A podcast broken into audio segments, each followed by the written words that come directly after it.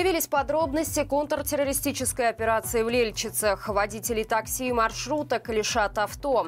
Стало известно, сколько бюджетных денег тратит Лукашенко на люксовые автомобили. Подробнее об этом и не только я расскажу вам далее. Вы тем временем подписывайтесь и ставьте лайк этому видео.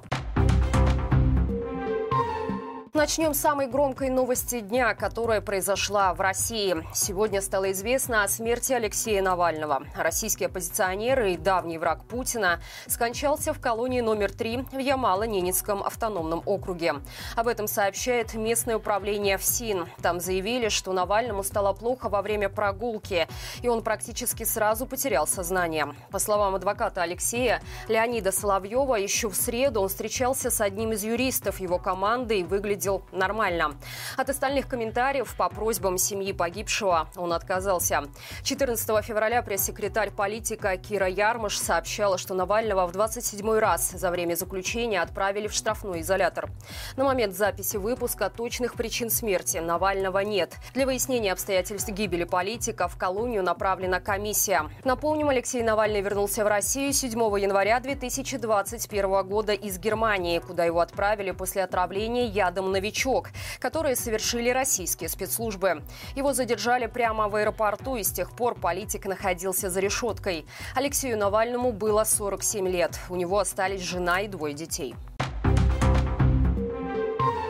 Появились подробности контртеррористической операции в Лельчицах. О ней читался лично Лукашенко, заявив, что незамеченная она прошла благодаря слаженной работе военных. Как рассказал диктатор, в ходе этой операции была задержана группа диверсантов, которые пытались проникнуть в Беларусь по болотам через украинскую границу, чтобы перебросить взрывчатку. Нелегитимный добавил, что среди задержанных есть белорусы и что это не единичный случай. Такие попытки, утверждает Лукашенко, происходят 2-3 раза в неделю. Он также пообещал в ближайшее время рассказать все подробности произошедшего. Традиционно Лукашенко приплел сюда оппозицию и Польшу, которые якобы хотят разделить Беларусь. По словам диктатора, Демсилы ведут переговоры о том, чтобы сдать Варшаве западную часть нашей страны, а к Беларуси, в свою очередь, присоединить части Смоленской и Брянской областей в случае поражения России в войне в Украине. Зачем это нужно хоть одной из сторон, совершенно непонятно. Обратился диктатор и к народу, который он он призвал быть единым и монолитным. Все эти заявления он сделал на сегодняшнем собрании представителей Белорусского республиканского союза потребительских обществ, в ходе которой он раскритиковал работу организации, назвав ее деятельность убыточной. Водители такси и маршруток рискуют потерять свои авто. Согласно обновленному указу об автомобильных перевозках, все перевозчики обязаны внести свои машины в реестр. В противном случае транспортное средство будет конфисковано в доход государства. Забирать авто у перевозчиков начали уже в прошлом году, но только за определенное нарушение. После уплаты штрафа им разрешали продолжать свою деятельность и возвращали машины. Теперь же все станет намного строже. Компании, которые работают нелегально, больше не смогут могут оплатить штраф и вернуть автомобили. Новшество затронет как обычные такси, так и маршрутки. Реестр автомобильных перевозок пассажиров начнет действовать в Беларуси с 1 августа 2024 года. До 1 ноября там должны быть зарегистрированы все диспетчеры, транспортные средства компании и водители, которые будут перевозить пассажиров. Более 600 тысяч долларов было потрачено за последние три года на покупку люксовых автомобилей для Лукашенко и его приближенных. Как минимум часть этих денег были взяты из госбюджета. Журналисты издания «Зеркало» обратили внимание, что транспортные средства закупались через Белтрансспецавто, которое подчиняется управделами Лукашенко. Сейчас предприятие намерено потратить еще 300 тысяч долларов на техобслуживание и ремонт нескольких десятков дорогих авто, которые имеются в арсенале режима. Деньги также частично возьмут из бюджета. Среди машин, которым требуется обслуживание, к примеру, Audi A8 2021-2022 годов выпуска, на котором часто любит кататься сам Лукашенко. В автопарке диктатора ранее было замечено как минимум две такие машины. Белтрансспецавто нуждается в услугах по техобслуживанию и ремонту еще нескольких авто, которые выпустили после 2021 года. Среди них несколько люксовых моделей Mercedes-Benz, которые также были замечены в окружении Лукашенко, а порой и в пользовании диктатором. За счет бюджета также будут отремонтированы Volkswagen Caravella и Volkswagen Multivan, Mercedes-Benz Sprinter, Toyota Land Cruiser, Toyota Camry и Lexus 600. Последний, к слову, стоит в нашей стране более 150 тысяч долларов. И это при том, что в прошлом году Лукашенко требовал экономить бюджетные средства и призвал чиновников пересесть на китайские джили. В Беларуси в прошлом году родилось всего 65 тысяч детей. Это худший показатель за всю историю подсчетов. Демографическую статистику Белстат старательно скрывает, однако некоторые ведомства публикуют перекрестные данные, по которым можно судить о рождаемости. Так, по информации Минюста, в прошлом году в стране было зарегистрировано чуть больше, чем 65 тысяч актов о рождении. Такого низкого показателя в Беларуси не было еще никогда. Рождаемость резко падала в 90-е годы до достигнув дна в 1997 году, когда в стране родилось 90 тысяч детей. После краткосрочного роста новый антирекорд был установлен в 2003 – 88,5 тысяч. Затем начался рост, который достиг пика в 2015 году. Тогда родилось примерно 120 тысяч детей.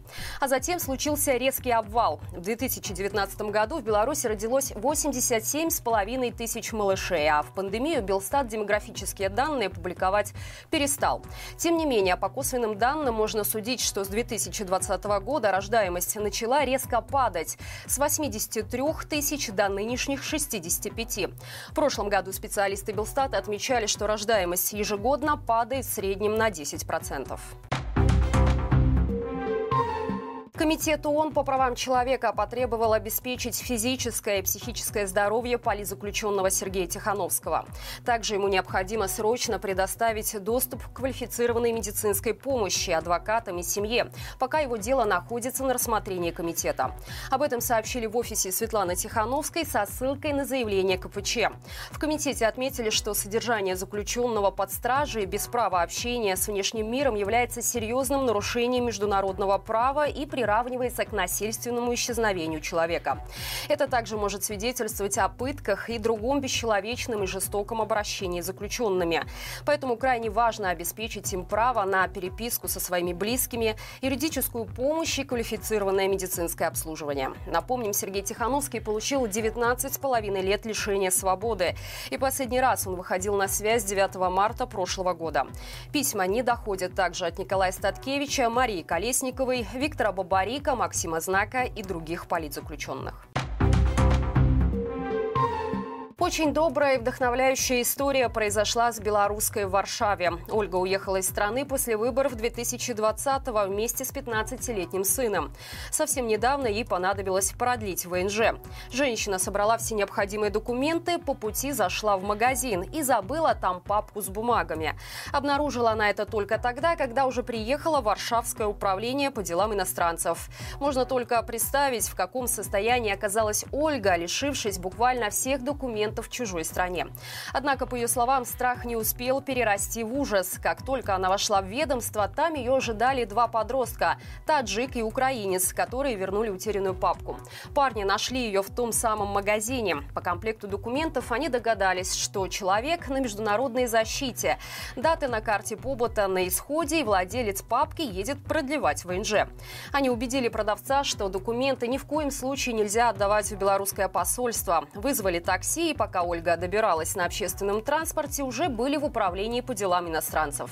Оба мальчика из семей беженцев, и они в курсе проблем не только своих, но и белорусских. Никакой награды за свой поступок они не попросили, сказав женщине только то, что после этого она и сама кого-нибудь обязательно выручит. Друзья, неделя подходит к концу, а значит самое время напомнить вам о том, что наша команда подготовила для вас итоговый стрим. Теперь он будет выходить в воскресенье в 6 вечера по минскому времени в совершенно новом формате.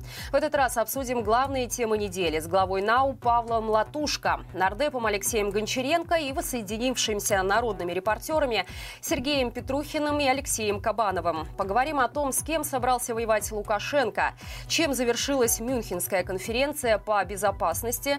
Подведем итоги второй годовщины полномасштабной войны. Подключайтесь, задавайте нашим гостям свои вопросы, участвуйте в обсуждении главных тем недели.